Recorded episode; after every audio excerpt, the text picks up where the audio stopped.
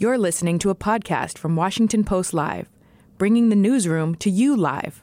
Hello and welcome to Washington Post Live. I'm Frances Stead Sellers, a senior writer here at the Washington Post. UNICEF recently released its State of the World's Children report, which showed an alarming decrease in faith in childhood vaccinations. In just three years of the pandemic, the world lost a decade's worth of progress in childhood immunizations. Here to help me understand what this means, means is UNICEF's Executive Director, Catherine Russell. Kathy, a very warm welcome to Washington Post Live. Thank you so much. Thanks for having me. Kathy, I'd love to start by understanding from you the scope of this, and perhaps you can respond to that by just giving us a sense of what UNICEF does. You buy two billion doses a year, I think. So what's happening? What's the threat here to children? Well, I, I think the important thing is to step back for a second and to think about how important vaccines have been to the world, right? I mean, I don't know how old you are, Frances, but I remember uh, when I was a young kid, people talking about the dangers of polio, right? But I never really saw a child who'd suffered from polio, right? Vaccines have solved so many huge problems in the world, smallpox, polio, and other things. And I think um, we've seen incredible progress over the years of getting children immunized, moving children away from the place where from preventable deaths, you know, they were suffering for so many decades, decades, and, and even uh, centuries. And we have had just tremendous progress. So then what happens? You know, the COVID comes along. And and I would say even before COVID, there were challenges. I mean, there were, you know, if you look at the most marginalized children, it was always hard to get some of these children vaccinated. But COVID has really set us back. And I think that is the challenge. And that's that's what we're here talking about today. What UNICEF does is a couple of things. One, we actually vaccinate children and provide vaccines around the world. You saw it in that photo, uh, the little video of me giving a child some um Uh, polio vaccine. And, and you know, it, it's such an easy, simple thing to do, but obviously saves children's lives and keeps them from being paralyzed by polio. Um, we do that all over the world. And we also provide a lot of vaccines. UNICEF is a um, huge uh, sort of supplier of vaccines to countries and to medical facilities all around the world. So vaccines are often described as sort of victims of their own success. We no longer see those um, polio patients you were talking about. But who are the people now? Paint a little picture for me. Who are the people now who are not getting vaccines? Has that portrait yeah. changed? It has changed because be- before COVID, it was really the most uh, hard to reach communities where we were struggling to, to get children vaccinated. Excuse me. And those places, you know, it was kind of a persistent challenge, always working with countries, trying to make sure that they had the um, sort of healthcare infrastructure and that we could supplement that with vaccines, but but challenging nevertheless. Once COVID hit, the, the challenge was so much worse. Uh, and we're seeing it in really every country in the world now, where we've seen a little bit of a, a fallback, and in some places a pretty dramatic fallback in their ability to get children vaccinated. Why? It's because, you know, it, it was many things. One, we all suffered from the, the just the lockdown during COVID, right? So children couldn't get out, parents couldn't get children out to doctors uh, to get their routine immunizations. Um, two, basic health services in all parts of the world were really uh, impacted by this, disrupted. You know, we couldn't get things like syringes and vials. It was just hard to do that because the, the everything was disrupted by COVID. Um, and as I said, families were in lockdown. Um, and we also, you know, it's a we, we've unfortunately seen places where this question of vaccines has become more politicized than we w- would like to see. And I think that sort of politicization, vaccine hesitancy is definitely an issue that we're struggling with. I'm going to be asking you more about that, but you've been on this job, I think, for only about fourteen months. In that time, you've spent time on the ground, boots on the ground. It feels like two months and like twenty years at the same time. Right, I'm sure. But what yeah. does it feel like? What are you, what are you seeing when you're out there, boots on the ground? What do you want? What picture do you want to paint to our viewers? You know, this is what I, I see. I, on the one hand, I see terrible impacts for children all around the world. And it's it's certainly not just COVID, although COVID has had a very dramatic impact, which people don't ordinarily think about because they don't think of children as the, the people who suffer the most from COVID. And that's true. But what we've seen is about one hundred million families plunged into poverty because of COVID.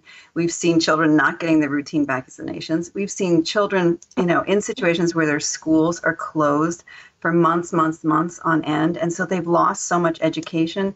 One number that I, I use, which is so horrifying to think about, but seventy percent of ten-year-olds in the world now have trouble reading and understanding a very simple sentence or doing simple math calculations. That lost learning is a dramatic, terrible problem for children, and we're working hard to try to address that. So I see that. I see conflicts. Ukraine, obviously, that's in the news every day now. People see that. But it's not the only one. You know, we still have problems in Afghanistan, in Syria, in Yemen, where children are really suffering. Um, conflict is, is one of the worst things for children because it upsets and unsettles all of the services that children rely on. So whether that's medical services or nutrition or education, all those things, children are very vulnerable to that, to that sort of disruption. And finally, I have seen, and I didn't fully appreciate this before I got in the job, I've seen the impact of climate change uh, and climate disruption on children and their families. And I was in Ethiopia last year. It was really shocking to see how dry it was, to see the animals in these communities dying, and that the people aren't that far behind, right? And so what happens? They pick up and they move to other places. So all of these things are coming together, and we talk about it as like polycrisis, a confluence of crisis, whatever you want to call it. It's a very, very difficult time to be a child in the world right now, and we are working hard to try to address it. Now, the upside is that I do feel like UNICEF knows what to do. We have, you know, decades of experience, right? We know how to have an impact in these situations, but trying to first get the attention and then mobilize the resources is a challenge. Kathy, you speak very compellingly about the impact of the pandemic on faith in vaccines, but the signs were there before, right? I think that uh, vaccine hesitancy was seen as one of the top ten global health threats before the pandemic. Yep. Were we alert to those signs? Yes, I think so. I, th I think we knew. And, you know what, look, I, I always think about it as a parent myself, right? When I remember getting my own kids vaccinated, and I I definitely thought about it for a minute, right? I, I mean, I didn't object to it. I was grateful for the vaccines. And I, I think so fortunate to live in a country where they're obviously so readily uh, accessible. But I, I did think about it for a second. And I thought, you know, in getting my child injected with these things, I read, I read about it and I felt comfortable. And I think that Um, you know, I'm not a scientist, I'm not a doctor, let me say that. But I think it is incontrovertible that vaccines help people. They save lives. They've, as I said at the outside, if you, uh, outset, if you think about smallpox or polio, has made a huge difference uh, around the world. And so I think, um, you know, the uncertainty to me, I understand that. The place where it becomes really problematic is when there's true disinformation, misinformation. And the, one of the problems, uh, Frances, is that we see it spread on social media, right? And that's that's the world we live in now, right? Where these kind of, I'm not saying they're crazy, but these incorrect, this incorrect information can fly around um, the, the internet. And I think people, you know, they sit there, they read it, they're worried about their children. I, I don't, I, I don't find fault with that. I find fault with the people who spread you know, disinformation. But I, for parents to think twice about it, I, I'm fine with that. Read the research, figure out, you know, what the situation is. But it's so obvious to me that this is a helpful thing to humanity, and we need to get these kids vaccinated. Kathy, do you think UNICEF and other groups have pushed back hard enough against true vaccine deniers or anti-vaxxers, as opposed to the reasonably hesitant people that you're describing in the middle who want more information before they go ahead? Have we done enough? What's to be done going ahead? Yeah, no, it's such a good question. And, you know, I think what, what we're seeing is we think it's a small number of people. They're just really loud, right? And they push this nonsense around. And I do think that all of us in the international community, the health community, uh, children's community, excuse me, have to be more aggressive and say that this information is, is really wrong. Uh, and I think maybe, you know, as, as you're suggesting, it did this problem existed before uh, COVID. We know now from COVID that it's become more of a challenge, and it has in some places become politicized. That's the worst situation, right? We're we're focused on saving children's lives, ch making sure children are healthy. That's not a political question. That's a health question. That's a that's a question of humanity, right? And what do we want to do? Who do we want to protect? And hopefully the answer is we want to protect the most vulnerable among us. I'm going to ask you some more about this, but but first, okay. Describe to me a little bit how the pandemic affected health systems. It's not just the individual and the vaccine, right? There's a whole system at play here. And what was disrupted? Yeah, well, I mean, you know, we're sitting here in the United States, right? And and we saw that there were huge impacts to our system here by COVID. Imagine countries that don't have those sort of robust health systems, right? They were already fragile, already burdened by uh, either lack of resources, lack of knowledge, whatever it is. Um, it was really difficult for them, for sure, to try to to try to deal with these challenges. And I think, um, you know, from our perspective, it's it, it's there's a there's an opportunity here, which is to say, We need. We know the international community has known for a long time. We need to build up the health systems around the world. Right, they're the first sign of of, of a problem. Uh, they're the they're the sort of the, the services that children really need in these communities. But it, they're they are underdeveloped in many places, and we're looking to try to think about how to do that better. One one area where we're very focused on is trying to dramatically increase the number of community health workers around the world. Why? Because a couple of reasons. One, these community health workers, assuming that they're professionalized, which means just paid, uh, which many of them right now are not paid, they're volunteers. But if they're paid, if they're trained well, if they're supported with technology and other things, they're out in these communities and they know what's happening. They know what the concerns are among community members. They also know who is vaccinated, who's not vaccinated, what the other challenges are.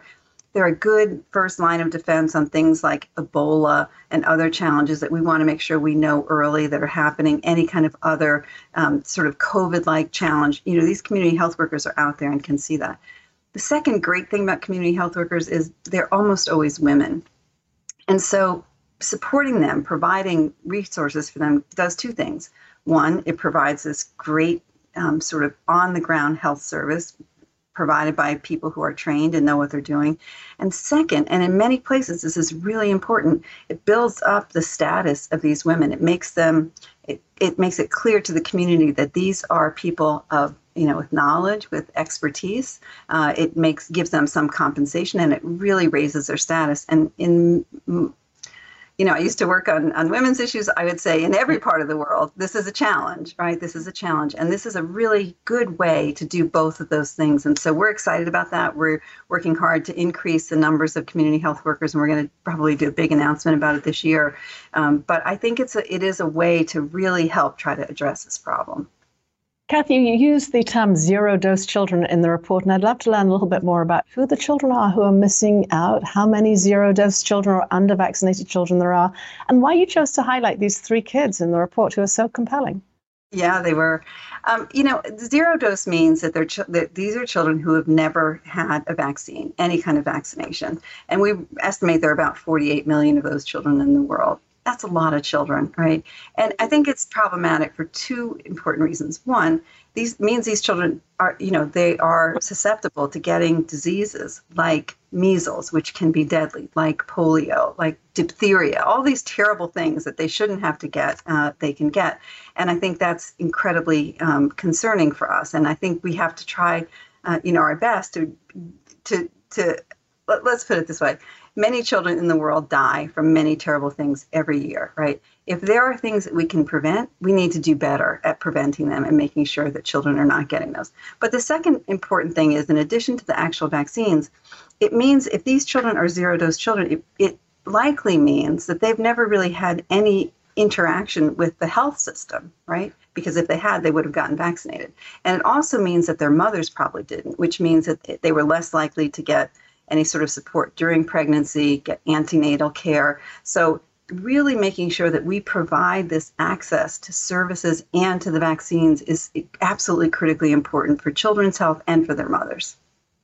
So you referred earlier on to medical misinformation and also the instability many of these children are living with, and particularly those three you highlighted. Um, tell me a little bit more about what UNICEF is doing to penetrate displacement camps um, and some areas of turmoil um, to make sure that medical misinformation does not take over there. Yeah.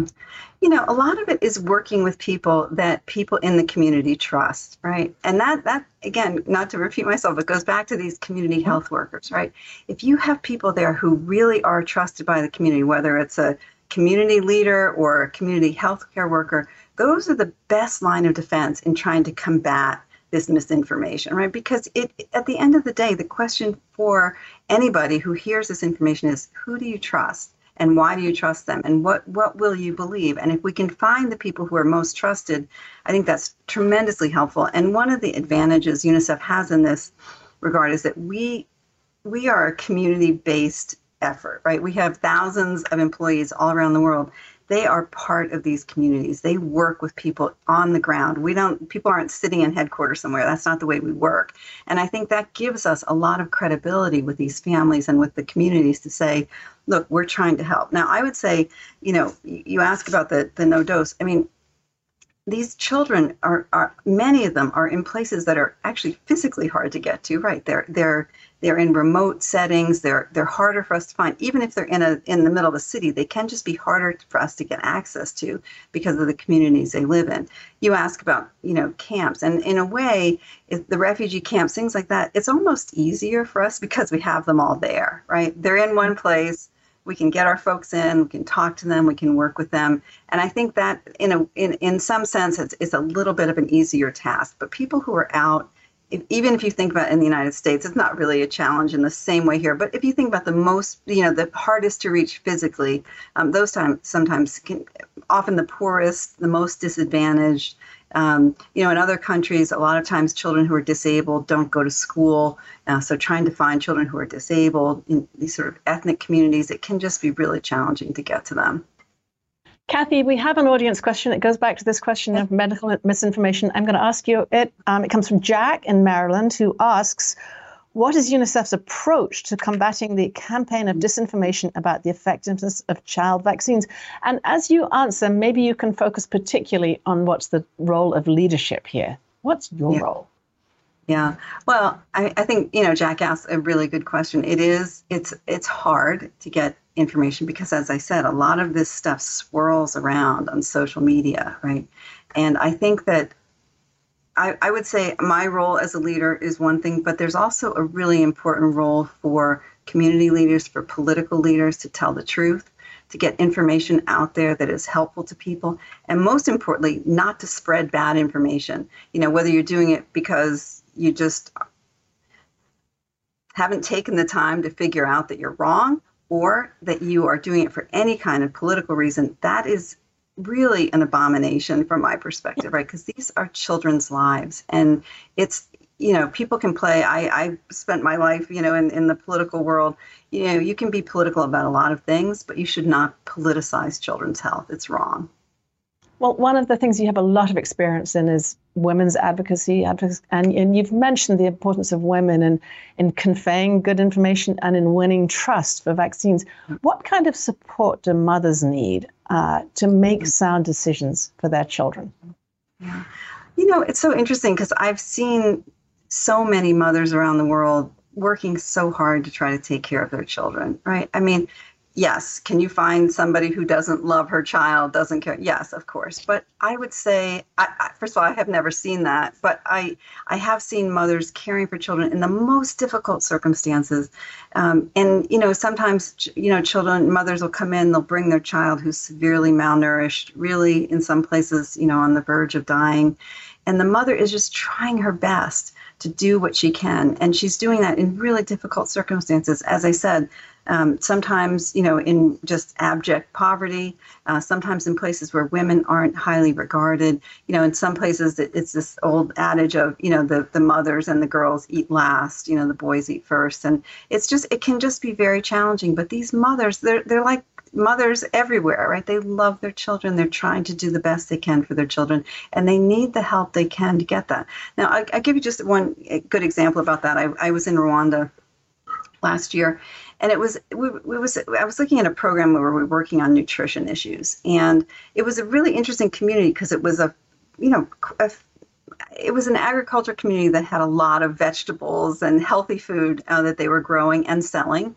Uh, and the women were doing pretty well there. But the children were still malnourished. And we were you know, trying to figure out what was going on. So it turns out that even though they were raising chickens and selling eggs, they weren't giving their children uh, an egg every day, right? Because they didn't know that children needed the protein. So some of this is really working with the parents to educate them about what a child needs in, in his or her diet. And it was such a simple fix, you know, not not expensive, not high tech technology, just a very simple thing to, to help these mothers understand what their children needed. And that's an example of what we can do because we're there and we see what's happening and we see what they need. Yeah, these wonders of, of low tech but important interventions. Yeah, and, exactly. and and talk about the importance of female healthcare workers in conveying mm-hmm. messages. Yeah. Yeah. Well, first of all, these female healthcare workers, I, I can't even tell you how courageous they are. You know, if you, we have um, female uh, health workers who are just in the most remote parts of Afghanistan, Pakistan, out delivering polio vaccines. I mean, I, they are brave. They're committed, uh, they're trusted by their communities. You know, in, in many places, women, especially if you're working on women and children, uh, it's it can be harder for male healthcare workers to do that. In some communities, that's just not accepted to have that. So these women are cr- absolutely critical to us in getting to these communities. Uh, and they just, I, I can't, I, I can't say enough about how much they They love their communities. They're working hard to protect these children. They're so courageous, and they just, they work so hard to try to save as many lives as they possibly can. Kathy, I want to step back and ask this kind of big question. UNICEF says it's a pivotal moment, and we're understanding that from what you're saying. It's also mm-hmm. a pivotal moment in terms of opportunities from mRNA vaccines and also need in terms of combating diseases like T B that Um, are now facing antibiotic resistance with the drugs we normally use against them. How? What's UNICEF's role in turning this huge and ever more complicated ship around? Yeah, well, it's it's a good way to describe it. Uh, it is, you know, the, the challenges keep coming, and they're different, right? They're they're not always the and same. The opportunities, right? The That's challenges opportunities are there. The opportunities are there, and I think one thing that we've seen, and one thing I've seen certainly in my work on women's issues, is that if you can give girls and women opportunities, right? If they can have a healthy life, if you can avoid them getting married early and start having children early, if you can, if you can try to keep them in school as long as possible, get them into some kind of situation where they can earn an income, they can contribute so much to their families, to their communities, to their countries.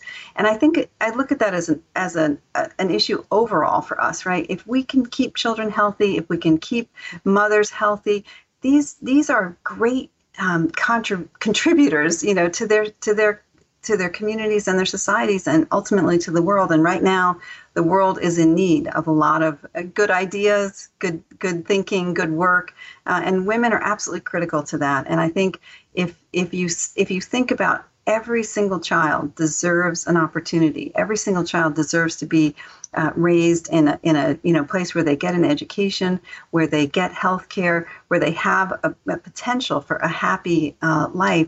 That that's everything to us, right? And that's what we try to do every single day.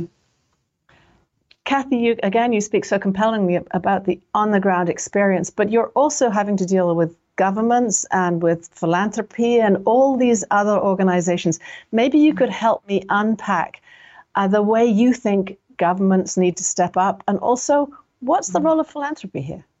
Yeah, well, let me talk about governments in two two different ways. On the one hand, you have governments where where we have the needs, right, where the needs are really tremendous, and there governments do need they need to do better, certainly. Now, in some cases, it's very challenging, right? Some co- countries are burdened by debt. I mean, they have lots of difficult challenges.